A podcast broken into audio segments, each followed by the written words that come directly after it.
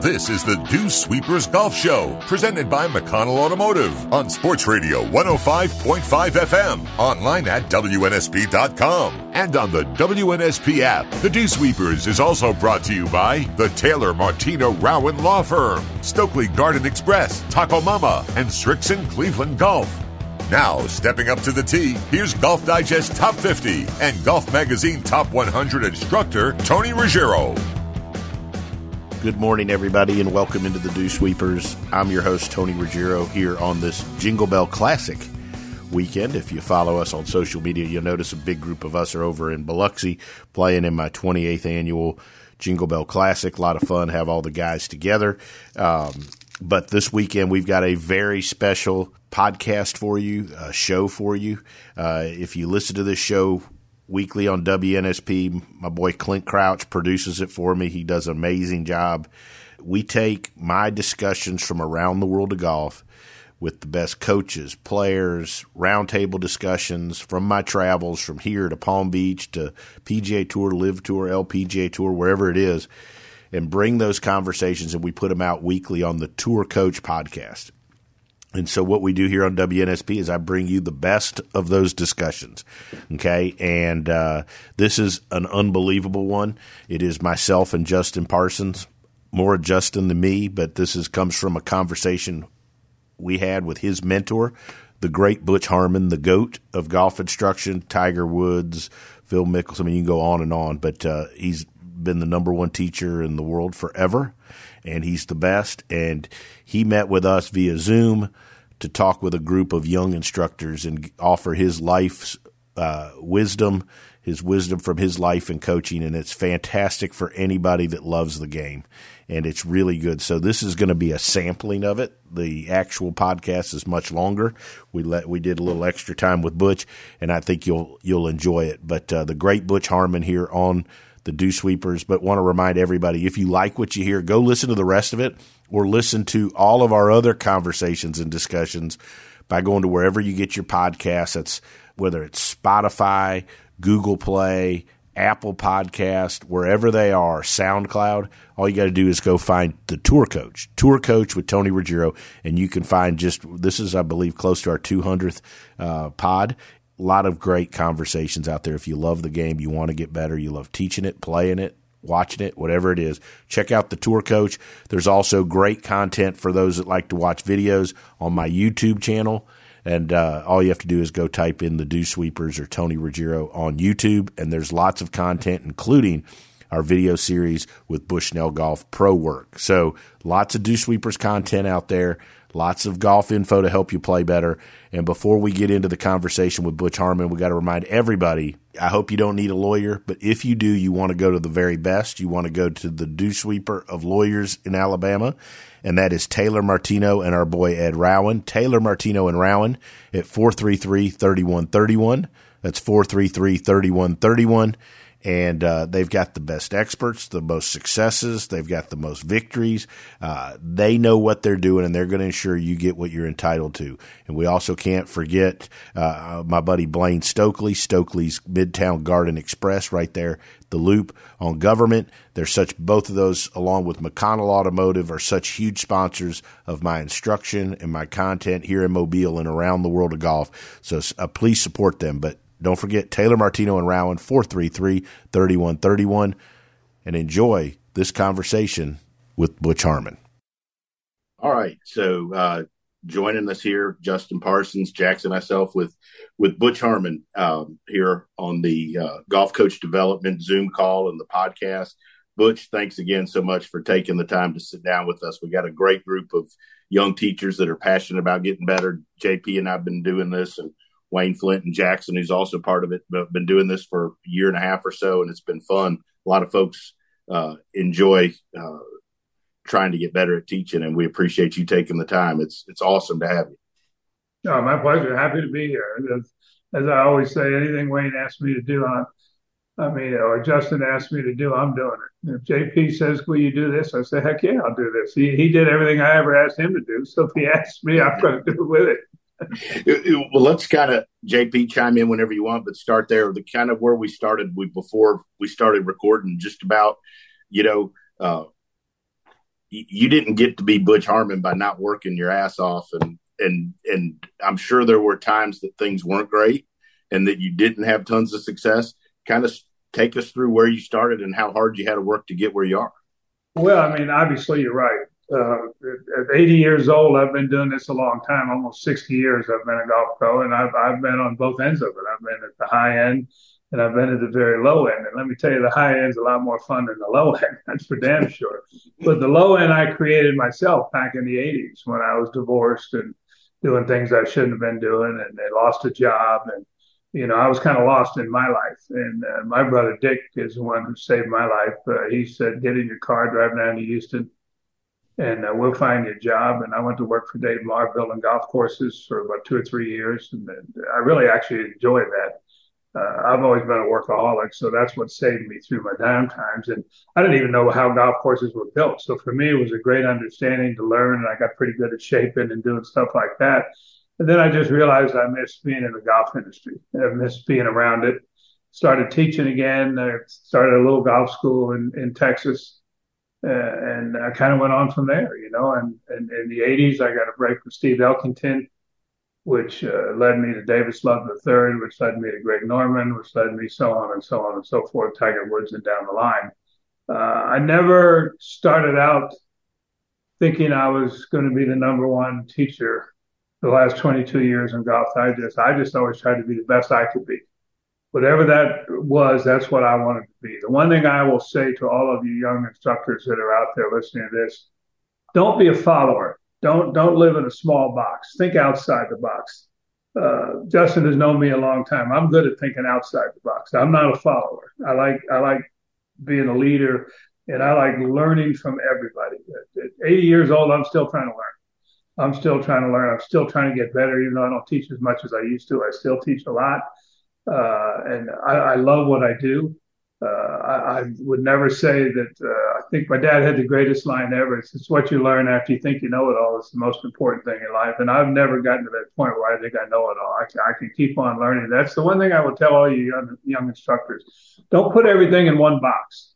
Don't don't don't be a follower because somebody who you know does it this way. So that's the way you do everything you do. Use your own imagination. Be creative and don't be afraid to think outside the box. My gosh, I, have been one of those that's been criticized numerous times for thinking different ways of doing things and stuff. And, and I learned from watching great teachers teach and great players play. And I learned by watching and seeing what they do and how they do it. Uh, you know, I get asked all the time, "What what is your system?" I said, "My God, I don't have a system. How the hell? I'm not smart enough to have a system." I said, I just try and get the best out of what you do naturally. Whatever you do naturally is your natural swing. And it doesn't matter whether you're a beginner, a 15 handicap, a scratch, or a tour player, your natural swing is your swing. I try and make take the things in that swing will make it better. I'm not going to re- reinvent the wheel and completely change you. I just want to try and make you better. To do that, sometimes I have to think outside the box. Sometimes I have to do a radical thing with somebody or something that I saw somebody do once before and it worked in a situation like that. So you keep your eyes and ears open and just keep learning. That's that's the best thing you can do. And just be as good as you can be at your craft. Always try and get better. I always tell when I do seminars, I always tell these young teachers the best thing I can tell you to do is pick out a guy that's had success but you disagree with everything he says and go to his seminar. And somebody said to me, Why would I want to do that? I said, Because you're going to learn something. When you leave that room, if you only learn one something you didn't know, guess what? You're better doing your job. You may not agree with 90% of what the guy said, but that 10%, you really learned something, something that you didn't think about in the golf swing, but think about how to approach it, whether it be communication wise, with video or whatever. And I said, That's how we get better. We get better by keeping our eyes and ears open but that, that's fantastic. You you always said to us, you know, and I think from from those of us who had the privilege to work for you and the family, you know, you always said, you know, you guys need to beat me to work. You need to be leaving work after I've left work. You had a, a, a very much an expectation on the way that we would present ourselves. And I remember something else you said to me, especially with tour players and, and just being around players. You said if you can if you can show up, show up. Make yeah. sure you effort to be where you need to be. And I think you know that that requires a certain amount of effort and dedication and uh, you know application and sacrifice and sometimes you feel like you're you're wasting your time. But then, you know, you, you, you get to a point where you recognize that, that all of those hours of dedication, you know, end up coming back to you. And it doesn't, that doesn't maybe happen for a young teacher until he's maybe 40 or 45 or, you know, I'm 47 now and I've, I've had a wee bit of success the last couple of years, but you know, speak a little bit about that and about the way your dad would have, would have asked you guys to behave when it came to the professional nature of the sport. Well, we were raised by the best. I mean, Claude Harmon was the greatest club pro in the history of the game, the best teacher, the best player, the best merchandiser.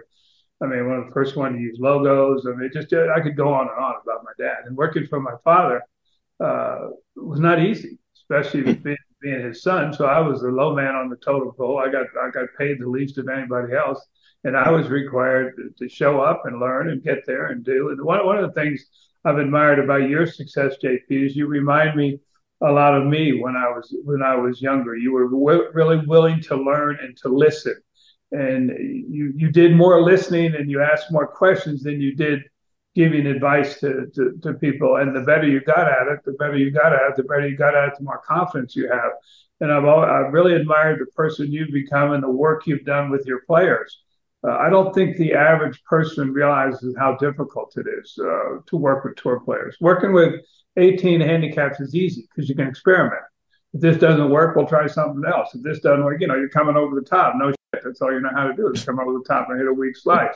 Well, so let's let's see if I can make you hit a hook or let's do something. If it doesn't work, we'll try something else. When you're working with a tour player, you're working with number one, how he makes a living. That's the first thing. Number two, he sought you out to get your, your opinion on what he needs to do. Number three, you better be professional and you better be ready. The problem I see with a lot of coaches on the tour, and you're not this way, but they're afraid to say something to the guy. They're they're afraid to see. For me, as you well know, I, I I got no filter. If I see something's wrong, I'm jumping my ass in there, and I'm. going, You're not paying me to kiss your ass. You're paying me to make you better. And so I have no problem jumping in there and tell you, no, this isn't right. We need to change this, or we need to change this now. And I see a lot of younger teachers are afraid they're going to lose their job, so they won't say that and they won't get in there and they become yes men. Well, these tour players have a zillion people every week kissing their butts. It's you know how it, it's it's over the top to be honest with you compared to when I played back in the sixties and seventies. But you you got to be hundred percent sure when you make a decision. This is what this person needs to do because they have the talent to do anything. You can see guys that have been ruined by by instructors. I would never say any name, and nobody is really going out there to try and ruin anybody, but it's happened. We've seen guys that have really disappeared because of bad instruction. And to me, that's a person that has a model. He has a one swing model and he's going to put this everybody in the same box. Well, I don't do that. I can't do that because everybody's got a different build, different what's inside of them, uh, different capacity to learn, different desire to work hard, different ability to understand what you're saying. Uh, so for me, that's the way I've tried to do my job. I, am not here to kiss your butt. I'm here to try and make you better.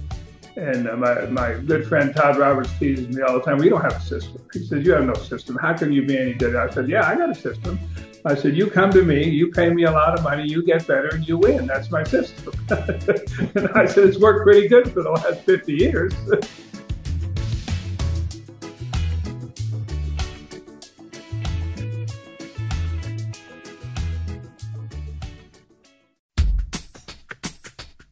Watch that backswing and keep it out of the rough. This is the Dew Sweepers Golf Show on WNSP, presented by McConnell Automotive. Once again, your host, Tony Ruggiero. This is Tony Ruggiero, and you're listening to the Dew Sweepers here on WNSP and a conversation from my Tour Coach podcast with Butch Harmon. This segment's brought to you by Stokely's Midtown Garden Express. Um, Butch, you know when you're when you're talking about that, it's you know it's interesting. Um, look, watching you know watching Claude work with with a few players at, at the golf school in Dubai and being able to get over to Vegas and watch you and you know when, when you think back to to what you were doing, you said you got a bit of a break with Steve Elkington. I mean, you were around golf for a long time. You obviously watched a lot of great teachers teaching. I mean, at what point in your career did you feel really confident and ready to to teach the best players in the world, or or did that just kind of happen organically? Well, I always, even as a junior golfer, I used to like to think I could teach because I, I just tell people what my dad was telling somebody. But I, I like ha- trying to help them stuff. I've always had that desire. Uh, Elkie was a, the first real tour player that I had any success with. He, he'd worked with my brother Dick. He worked with my dad. Uh, and that's what led me to Greg Norman. But I had a lot of success with Davis Love before that. And I think the more success you have, if you keep an open mind, the more confidence you get in your own ability. You, you've known me a long time. I am a very confident person. I believe 100% in my ability to help you. And that may sound arrogant to a lot of you, and I'm not trying to sound arrogant. I'm just giving you the model that I use for me. I believe strongly in my ability to help people. I've never rested and say, I know it all now. That's why I keep changing. I mean, think about this. What we teach today is not the same thing we taught 10 years ago. Equipment changed that. Equipment mm-hmm. made us have to open our eyes and realize. I mean, you look at all way back with wooden uh, drivers, persimmon drivers in softball and all the reverse C's we saw and people throwing the ball in the air. Well, that's how you had to get the ball in the air. New clubs came out and you wanted to launch it as high as you can with as little amount of spin as you can with a driver to get your best distance, you had to get on top of the ball more. So the staying behind the ball didn't work. We had to change our way of getting people through the ball, putting their chest on the ball, rotating through, extending past it. Uh, so I, you know, I've evolved with the times, and, and, as equipment changes, we've had to change. And you can't be afraid to change. I'll go back to what I said at the start. Think outside of the damn box. Don't stay in this little box. As you know, the saying that you've heard me say a million times, you've heard Claude say you've heard Wayne say the people that have been around me. You have two things you can do. You can teach pe- golf to people or people to play golf. I choose to teach you how to play golf. I don't teach. I'm not trying to teach you X's and O's how you look good on a driving range. I don't give a damn about if it works on a driving range. Now you got to take it out of the course to work. And so we like to think those of us, and you're a perfect example of that because you work, grew up working in a, in a Harmon system if there is such a thing, just being around enough Harmons, which I'm not sure is good for your brain but it is what it is. But that's how we learn. That's what we think is more important to teach. I need to teach you how to play golf. Uh, I'm not. I'm not running a driving range in, in Tokyo, Japan, with, with thousand people that never get on a golf course. So let's swing like a robot. I, am not smart enough to get anybody to do that. I just try and get people to play better. Well, it's it's interesting, Butch. You know, from from my like back in in Dubai towards the end, and uh, the Golf Digest Middle East asked me to do a, a, thing, and they said, "Look, could you give me an idea what Butch's system is?" And I, so of course I'm struggling at that point. I'm thinking to myself, "Well, what you know, what can I say?" And I think, you know, recalling it, I think I, I just went with great, you know, great fundamentals. I talked a little bit about post impact because you used to talk about post impact a lot, the face being nice and stable and the body continuing to rotate um, and not having a long kind of loose backswing. Although there have been players being successful with that, but you know, to your point, there was never a there was never a point in the journey that I had with with with you and your family where somebody said, "No, you you must teach it like this." Yeah. I think I think your your father probably had more of an inkling into uh, sequencing and biomechanics than than anybody. You know, and obviously Mr. Hogan had a had an incredible way with kind of being able to understand how his body was supposed to be working. And I, I remember, you know, I think it was you telling me the, the, the story of your dad saying, like, if the, if the downswing's a, a horse race, the horses kind of take off in this order and then they slow down in this order. And he was basically talking about, you know, the, the beginnings of a kinematic sequence, which was, you know, way, way ahead of his time. And, you know, it was, it was always delivered in such a simple way. But, you know, what I always got from, from you guys, it was less about, it was less about what you knew and less about the information that perhaps you had, but more about the way that you were able to communicate with people. And you know, I've even noticed recently you you've talked a lot in your you know some of the lessons. Like I asked Ricky what he was doing and, and Harold what he was doing, and you've talked a lot about hip turn. You know, and maybe in 2000 you weren't talking about hip turn as much, and that's you know part of what you're saying about evolving as a as an instructor. Well, I think I think for the backswing, a hip turn is a lost art because you remember uh, Jim McLean's X Factor, where you don't try and turn your hips too much, you turn your shoulders as much as you can to, to create the tension that allows you to come. Well, look look at uh, what what happened to Jason Day's back by swinging like that because he hardly mm-hmm. made any hip turn at all. And I think hip turn is a huge part of the golf swing. If you watch the old timers, the, the best players, they all made big hip turns. Which uh, my theory is you can't unwind something you don't wind up. So if you don't get it wound up, how the hell are you going to unwind it? because we need to be able to unwind. The other thing, going back to my dad, for everybody that worked for my dad, all the great instructors that became great instructors that worked for him, was he wanted you to be your own person. He wanted you to, to be your own person. He wanted to, to, to, he would help you and teach you, but he wanted you to be you. In other words, people ask me, what's the most important thing in teaching? You know, the, the obvious answer is knowledge. More knowledge you have, the better you are. No, it's not. It's communication skills. You could have all the knowledge in the world, but if you can't communicate it, then what the hell good are you? You know, you got to be able to com- communicate the message to the student. That's that's our job. Is that it's if it, that's why I say if someone when you're working with a higher handicap, if they don't get it one way, hell, we just go some other way. But when you're working with really good players, you can't do that. So your communication skills are very important. And Dad was so great, not just with me and my brothers, but with all his assistants. He wanted them to be themselves, but he wanted them to understand who themselves was going to be. You had to be a perfect gentleman at all time, like you said. You had to show up early, leave late. You know, I, I love today, modern day you work at a golf course today, you're almost like a clerk. You're not really a thing because you can only work so many hours a week. And uh, what the hell is that bullshit? We work the sun. When the sun's up, we work. When the sun goes down, we go home. That's how the golf business has always been. And nowadays, it's changed. And I think th- this thing that you guys do, where teachers can hear other teachers talk and explain, I think is really good for the, especially the younger generation, because they don't get that opportunity. They're so wrapped up in, in technology Uh, that's all they, they I watch guys today give lessons, and the guy makes a swing. They've never looked at the swing. They've never watched the ball, and all here they are with their computer. Well, you know, you're four degrees from the end, sorry, three degrees down and stuff. But yeah, why the hell don't you tell him why he's doing that, and how come you didn't watch him do it? I mean, the ball, JP, you know, even when you learned, when you were long, young working, what was the name of that driving range you worked at? Claude told me about. Blackwood, way yeah. back in the. And where was it? In Bangor, just between Belfast and Holywood. There you go. So, so when you worked there, you didn't have any of that crap. You, you had the ball was your barometer. If you yeah. think about it, the where the ball starts, the spin on the ball, the trajectory of the shot, the curvature and the speed the ball's traveling pretty much tells you everything. It tells you the path of the, the club coming down the club face at impact. It tells you all that that to me was the, was the greatness of Claude Harmon and John Jacobs, and those are the two biggest influences of me in my teaching. John Jacobs was a genius, and my dad was a genius, and they made everything so simple.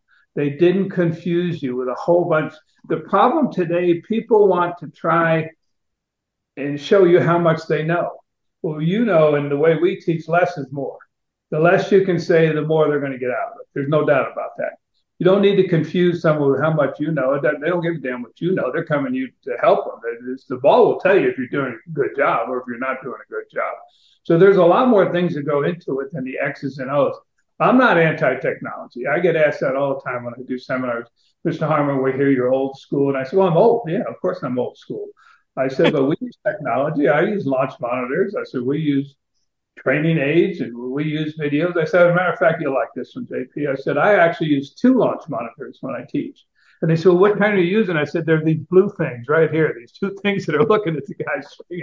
That's my launch monitor. I can see if the damn thing's spinning too much or not spinning enough. My God, I've only seen a million golf balls leave a club face in my lifetime. So don't get so wrapped up in technology. Technology is good. It's, there's nothing wrong with it, but it's not the end all. JP, you, you, I don't know if you had the opportunity to meet my dad when he was alive. Didn't. Well, he was the biggest character of all time. And I had a guy ask me the other day, he said, Mr. Harmon, what would your father think of a launch monitor? I said, I couldn't have been lucky enough for them to be around when my dad was teaching because I could just hear him, hey, pal, let me tell you anything. See that machine over there? Never hit a shot. It's never hit one. It just sits on his ass all day. It spits out numbers. Never hits a shot. How about on Sunday, on the back nine on Sunday, and you're coming down the stretch and you got a chance to win? Does that machine know what's going through your veins and your body? Hell no. That machine's still sitting on his ass spitting out numbers. And that's exactly the way my dad would have explained it. Because those guys had to dig it all out of the dirt. They had to watch, they, most of them all grew up in caddies and caddy yards, and that's how they learned how to play. And it's different times, but I'm not anti technology. I think it's good. I just don't think it's the end all.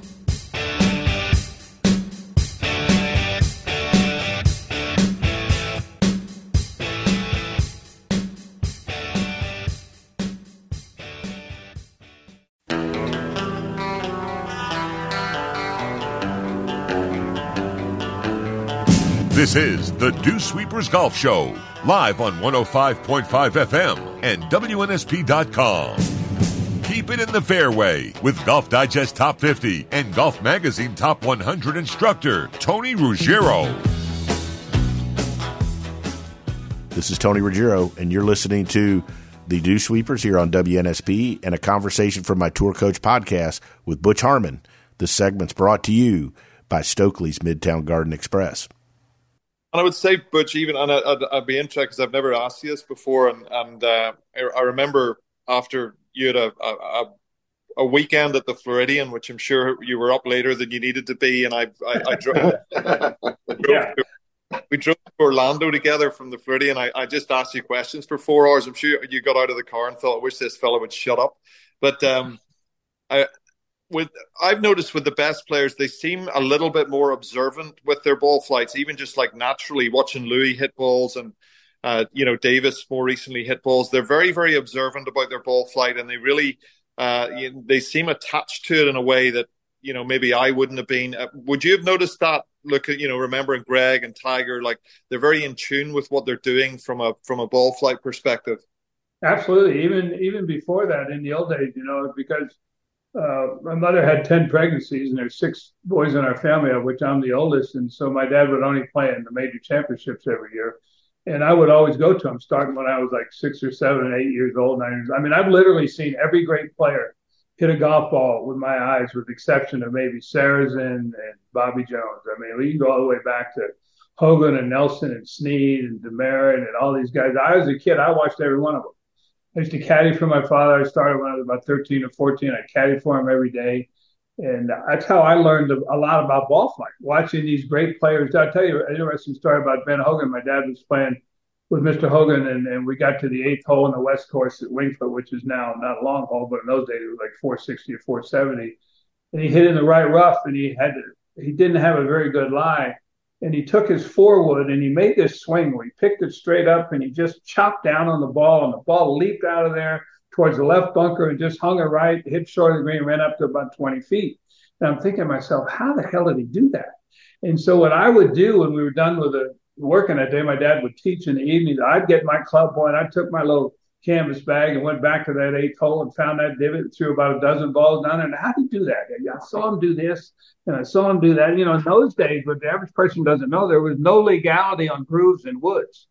Well, how they used to take uh, big chisels, chisel out the, those persimmon woods. I mean, you have to take the ball out of play every time you hit a, a fairway wood because the ball would squeeze on that face. So I learned a lot by watching these guys, and I learned a lot on how they control the ball when you were a kid going to a tournament and you'd see this guy hit this low one and it would rise up like that, and the gallery would go, ooh, and the player hated it because it was all backspin. It wasn't going anywhere.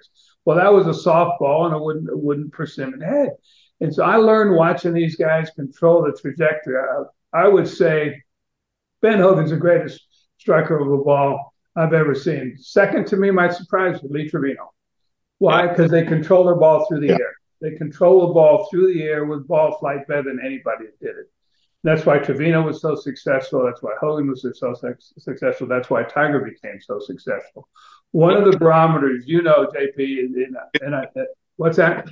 Clarky always wanted to be on your list. Oh yeah, he's on there. He could control that ball in the air beautifully. And it's the one thing I've noticed about your players, the way they control the ball through the air. And if you think about it, the barometer I use most of the time at the end of the year when I look at stats, and gosh knows now you can get 20 pages of stats. The one that to me is the most important is proximity to the hole from every distance. Because if you're hitting your ball pin high every time, guess what? You're controlling your ball through the air. If your proximity to the hole is all over the place, you better work on that trajectory because the higher you hit it up here, the less chance you have of controlling it. And so that to me has always been one of the stats I look at. Fairways hit is a joke anymore because there's no rough and they right. hit it so far anyway that it doesn't make a difference. I wish that they played tournaments with 25 yard wide fairways and six inches rough. So we find out who can play golf, you know. And nowadays, because of the, how fast the ball comes off of a driver for a tour player, I mean, my God, and it doesn't curve that much for them. They just swing as hard as they can. I don't know what's going to happen there. Something's going to happen. I, my good friend, uh, and I've told uh, Justin this before, Jose Maria Olazabal, he had the best idea. He said, let's go from 14 clubs to nine clubs. We'll find out who can play. Because then you, if you got a putter, now you got eight clubs that you can hit shots with. Well, you better be able to hit shots because you're going to be in between a whole bunch of times. And I think that would be a great idea. Hell, we're the only professional sports league in the world that plays under amateur rules. I mean, think about that. The NFL football is not even the same size as the college football. The rules are different. Basketball, three point line, the key. Baseball, aluminum bats, wooden bats. We're we're antiquated here with these USGA people. I mean, they, all they're doing is running around wiping the dandruff off the doggone blue jackets. They and they make all the rules for us. Bullshit. Let's make our own rules. Let's professional golf have their own rules uh, I just read something the other day that Adam Scott said down in Australia. He said, you know, he talked about the ball and he goes, the heck with the ball. He says, how about the driver? How about the size of the head of a driver? And yeah. how you can hit it all over the club face and still get a good shot. How about we make the driver head smaller? Don't let the ball come off the face so much. And we do our own rules. Do the length of the club can only be so long. And then let's just see if that works. Because right now they're making golf courses obsolete, to be honest with you because there's somebody's going to come along and win a tournament hitting it 400 yards because mm-hmm. the long drivers are doing it already. And then I know JP, and this is, this is off the subject, but it's a pet peeve of mine. Ground force, ground force. Boy, we heard that one the last couple of years. Isn't it funny how every two years or so there's a new term everybody goes? So I had a guy ask me the other day, Mr. Harmon, what do you think of ground force? I said, ground force. I've been walking on the ground for 80 years. What the hell do you think I'm elevating when I'm hitting these shots? Of course I'm using the ground to move off of when I move into it. That's not, you act like ground force is new. What do you think we're walking on? We're walking on the ground. Of course we're using the ground. Watch Nicklaus when he first came out and how far he hit the ball away. he could move off the ground when he moved into it. When he was Fat Jack with a big wide stance and way back, he he was hitting it over 300 with a wooden driver and a soft ball. Norman, in my years that I started to work with him, wooden driver, soft ball, they could hit 300 yards. Yeah, they're using the ground. So that none of this stuff is new. The golf swing has been around a long time. Uh, I think teachers are getting better at teaching it, but still, uh, the players have gotten so much better. Look at the athletes we get now. Think about what, say, my year when I my rookie year on the tour, 69 you know, five eight, five seven, five eight, five nine, five ten was pretty tall. George Archer was six foot three or four. He was tall. Everybody else was under six feet. Well, hell, everybody's over six feet now. The size of the athletes we're getting, they're bigger and stronger. They move the club head faster. There's no doubt about that. Uh, so something has to be done at the professional level, or it's it's not going to be any fun anymore. I mean, I, I like seeing a tournament I don't agree with the USGA all the time that they use uh, even par as a barometer. I, I, like seeing a course set up hard but fair, where if you really play well and you put your ball in play and you putt good, uh, you shoot a good score. The, the thing that killed me the most, and I'm going to be honest with you, is when Bryson DeChambeau won the U.S. Open in Winged Foot. I can't tell you how that pissed me off because he was driving all over the place. He's he's hitting it in, in the rough, but he's gouging it out on the green. He's making every putt he looks at. Now he wasn't the only guy on the par. He was the only one finished under par. But of all the great champions we've had at Wingfoot, we got DeChambeau. Come on, that that that one kind of did me in a little bit. But that, that the, the rough the rough was weird that week. I was you know I was there with yep. Harris, Brian, and Louis, and it was like if you if you got it within about 125, you could just about get it to the front edge of the green rough. But you if you're in that 150 to 175 range, you kind of no chance. So I think they they just I guess they just missed misjudged the rough and misjudged how far they could hit it into the rough.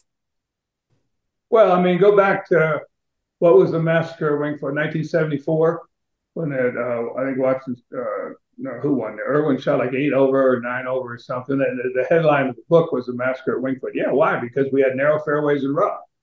And it, it put a premium on hitting the ball in the fairway. Well, that premium is gone at the professional level.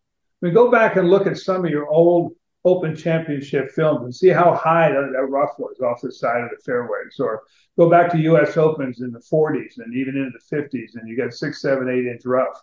Well, these guys today, if they grew that today, you, you know what whiners and babies these Oh, they'd go nuts. They'd be complaining there, oh my God, the rough is so high, I can't get out of it. Well, you're not supposed to be in it, pal. Put the damn thing in the fairway. You know, the, the argument to that is, well, if we if we did that, nobody would hit a driver. I said, well, where does it say you have to hit a driver? I think you're supposed to get from point A to point B to point C in the fewest amount of shots you can. Isn't that where golf is? To put a number in the scorecard in the box. That's all it is. And I think we've gotten carried away with with the distance thing. I mean, that's all we hear about. It's all you guys as instructors hear about. I want to hit the ball further. I want to hit the ball further. In my 10 years with Tiger Woods, everybody who came to my golf school said, I want to swing just like Tiger Woods. I'm like, no shit, so do I. But we'd have to climb in his body to do it. How about my, my line that I use for the average players, and JP knows this line because it's a it's my dad's line. So look, I can't make a racehorse out of a mule, but I can damn sure make a racing mule, pal. So let's let's get the best out of what you can do. Forget about who you want to play like and how far you want to hit it. Let's let's just let's just get the best I can get out of you. And in teaching, that's what our job is to get the best out of our students we can. You know, everybody thinks about you JP and a lot of you guys who work with tour players like I have, that's all we do. No, I spend most of my time with the average player. So I, I see some of the weirdest swings you've ever seen.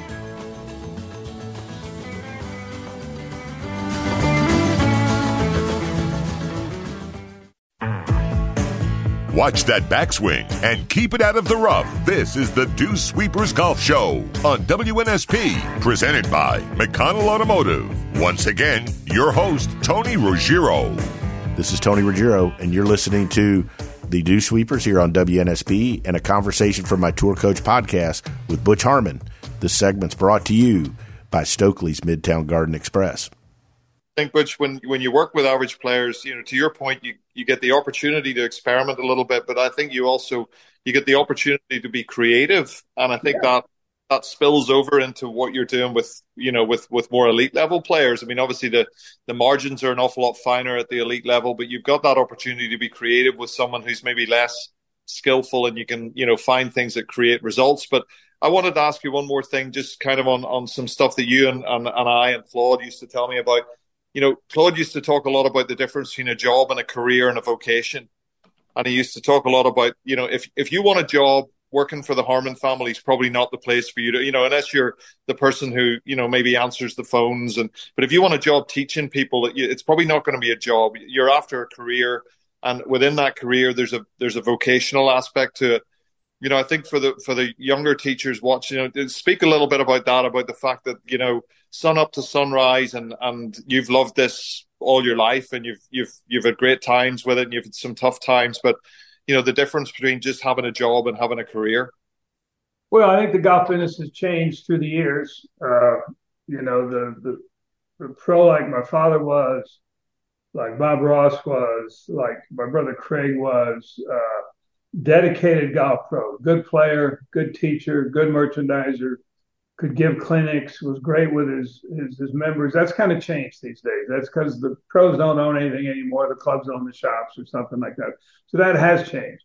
But teaching hasn't changed. And, and I like to tell people when I used to teach a lot when I was at Lochinvar, and I'd probably teach seven, eight hours a day. And in the summertime, it's 90 degrees, 90% humidity. I mean, you're dying and you got a five o'clock lesson and you'd give the guy 500 not to take it because all you want to do is go home. You, you have no desire to, to work with this guy. And he's, he's the last one on your book. And you see, oh my God, I got Justin Parsons at five o'clock. He's a 15 handicap. Oh, son of a bitch. Oh, maybe he won't show or something. That's when you find out what a kind of teacher you are because you have to be into it for that lesson just as much as you were for the one at eight o'clock and nine o'clock in the morning. Why? Because you're a professional and you have to act like a professional and you have to conduct yourself like a professional, which means you have to give 100% of your effort every time you walk on that lesson tee.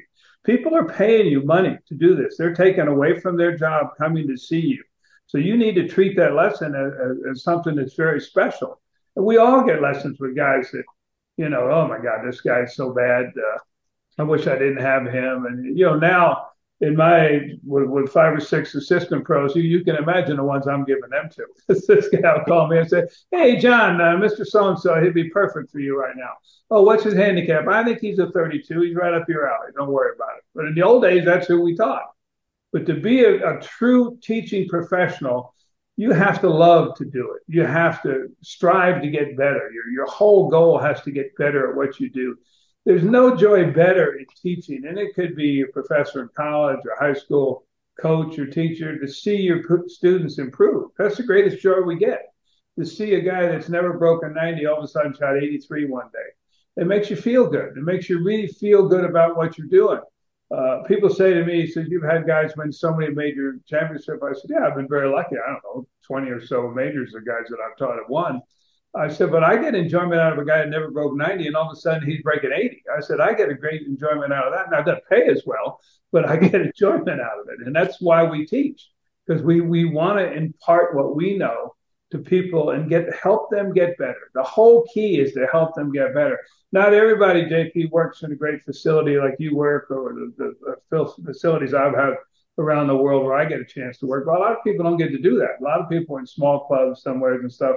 But still, a great a great instructor is a great instructor. I mean, it doesn't, doesn't matter what his name is or what course he works at. If he's getting success, my brother Dick was the king of juniors, as you know. I mean, he was Mr. Junior Golf in the state of Texas. They loved him, and he loved teaching juniors. He would go out of his way to teach. He'd spend thousands of dollars of his own money buying kids clubs that didn't have good clubs and stuff. Dickie but that's why, because Dick loved to teach. Look at Craig. Craig was a pro at, Oak Hill and Country Club, Rochester, New York, for 42 effing years. I wouldn't spend 42 days in Rochester, New York. Have you ever been there? If there's nothing there that would keep you there. I said to Craig, How'd you stay there so long? And you'll love this. He goes, You know, I did have eight majors. and in the old days, I owned all the concessions. I said, I know you used to put us to work in the tents and not pay us so you can make all the money you were making. But these are people that love to do what they do. I love to teach. This, this, this is what I was. I found out late in my life. This is what I was born to do. I was I was born to do what I'm doing, and I like every bit of it. Even at 80 years old, I, I like to teach. I mean, I, I like I like working on my game, which is not as good as it used to be, and that's irritating the hell out of me. But I still go out and I try and work on it. I've been uh, working with a trainer, trying to get my body in better shape and stretching out. I, am going to Augusta on Saturday to play, and like I'm playing with the, the two guys I'm taking to Augusta. We're playing on tomorrow morning. And they said, What's this? I said, This is a dress rehearsal to see if any of us are going to play with the shit when we get to Augusta. so I just love being around golf. golf. Golf is our life, but you got to like it because you're not going to get good at it if you don't like it. If you're complaining about your job at the club you work at or how much money you don't get paid, you're not going to be good at what you do. You have to love what you do. And the better you get at it, the rewards are amazing the, the rewards that we get on where we get to work, the people we get to work with. Think think of think of the, the game of golf. Think of all the people, all you guys that are on this this, this Zoom right now. Think of all the influential people you've met in your life because of the game of golf. Whether it be members at your club, whether you were traveling somewhere and you met someone and you did someone, and all you got to do is be a professional. Be professional 100% of the time. That doesn't mean what the PGA manual at the, the PGM schools tell you to do. I, we've got a very good PGM school here in, in UNLV, and I, I do a lot of stuff with those kids, and I talk to them every year. And I, the the people that run it, they hate me because they know what I'm going to do at the end of it. I'll, I'll take I'll take the manual like this, and I'll say, "You see this manual right here? As soon as you graduate, throw this some bitch in the trash because you're never going to use the one thing that's on those pages that's going to help you become any better." Because that's just a general way of doing things. You put your own turn on it. You put your own spin on it. You get better at what you forget what that paper says to do. And people say to me, "You've been a golf pro for almost 60 years. You've never been a member of the PGA." And I said, "No, I haven't." And they said, "Why?" I said, "Because I couldn't pass the test because I can't. I'm no good at taking a test." I mean, I, I took I, my brother Dickie made me go to business school way way a zillion years ago when I first went to Houston, and so me, me being the rebel that I am, every in those days you had questions about uh, cart maintenance and accounting, and you guys all know you all have. Oh yeah. So the questions came to my accountant. I wrote my accountant's name and phone number across the paper. I said, I don't do accounting. I, have, I hire a professional to do it. Came to the cart maintenance. I put my, my cart man down, his phone number. I said, no, I have a cart man who's really good at this. He does this. I don't take care of the cart. Well, of course, I failed the test. I got home and my brother Dick says, "Me, you're such an why did you do that? I said, because I shit, you know me, I can't take a test. I, I got every letter in the world. I, I got, I can't. The, the only time I can pay 100% attention is when I teach. All the other time I'm I'm out in space somewhere. So taking a, a written test to me was never a job. So I said, the hell with this. I can't do this. I'm just going to have to do this on my own. So that's so, my. Um, I've got a few things I can, but uh, Jackson, have we got many questions for for Butch? Yeah, let's do a couple questions. I've got two I can fire your way.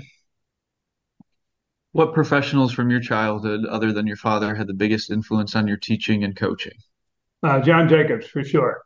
The great uh, Englishman who was phenomenal. If you to this day, uh, I think he's probably written the best in, instructional book there is to read. It wrote, wrote it way back in the 70s. Practical Golf, it's called. I make everybody who comes to work for me read it. They, they take mine, they can see all the highlighting I've put in it. I'll tell you how much it meant to me. I, I've when he passed away, I flew all the way over to London to speak in Winchester Cathedral at his memorial, and I, I couldn't, I wouldn't miss it. Uh, and I told the people, I said, if you hadn't invited me, I was coming anyway. So he, he and my dad, I learned the most from. Awesome. What Second question: What things would you consider to be the most important when developing elite high school and college players? Uh, I would say teaching them how to play golf instead of worrying about how far they hit it. Teaching them how to put a, a number in that little box on the scorecard because that's the only thing that counts. Uh, they don't care whether you drove up in a new Denali and you got a six hundred dollar Scotty Cameron putter. I don't really give a shit. Let's see, hits the balls. So teach them how to play golf teach them how to shoot scores. That's the whole key. Learn that high school players, and even when you get to co- college, when you're first in college, you got to learn how to shoot scores. Scores are the barometer on how well you play. You can, we can BS ourselves and say, "Well, I really played good today. I know I shot 75." No, you didn't. If you really played good, you wouldn't have shot 75. You know, it's like my dad used to say when I was playing really well, and I, would be on the tour, and I'd, I'd come and I, I wasn't playing so good, and hit me and I'd hit a shot and said, "Oh yeah, I know what I did wrong." And goes, "If you know what you did wrong, why the hell did you do it?" You know, that's, how simple the old timers made it. But with these young kids, make them shoot scores and make them hit shots. I used to take my junior golfers, and one day they had to play with all odd number clubs. The next day they had to play with all even number clubs. Then I might even make it go down to seven clubs. And I wanted to see what kind of short score you could shoot for nine holes without a full set of clubs, because then you've got to hit golf shots, and you've got to show me that, that you understand how to maneuver your way around a hole to get around a hole, get around nine holes without just bombing your driver out there 320 yards and wedging it on the green. Learn how to play golf. That's when you find out the guys that are really good. We had a barometer. My dad had it, and my brothers and I have all had it. When parents will bring their their 15, 16 year old kids to us and talk about how good he is, and, and my first question would be, well, young man, what do you shoot at your home course? Well, you know, I shoot around 70, 71, 72. I said, that's not going to get it. I said, if you're not shooting six, seven, eight under every time you play on your home course, you're not going to beat anybody. And they look at me like they're crazy. I what do you mean? I said, you know what? Every club to hit on every shot. You know how every putt breaks. You know how to play every single hole. You know everything about the characteristics. Oh, you got to be shooting five, six, seven, eight under every time you play if you're a good player. Because when you go to another course, you don't know any of that. So that's why I say it's important to make them go shoot scores. Send them out there. Let's see who can shoot the lowest today. It may not be popular because all they want to do is get the new driver and hit it 300 yards, you know, or tell you, well, my dad said I don't have to do that. Well, tell your dad to come here. I'll tell him to F off too. So you can both leave at the same time. As I told you, I got no filter, guys. no, we know. That's we love it. We love it. this is Tony Ruggiero, and you've been listening to the Dew Sweepers Golf Show here on WNSP, which is also the Tour Coach podcast, available wherever you find your podcasts, anywhere out there. So just go check out the Tour Coach for more great golf conversations. This show, as always, is brought to you by McConnell Automotive, Stokely's Midtown Garden Express, and our boys at Taylor, Martino, and Rowan. And we can't forget Bushnell Golf or Srixon Cleveland Golf or Vineyard Vines. We'll be back next week with more help for your golf game.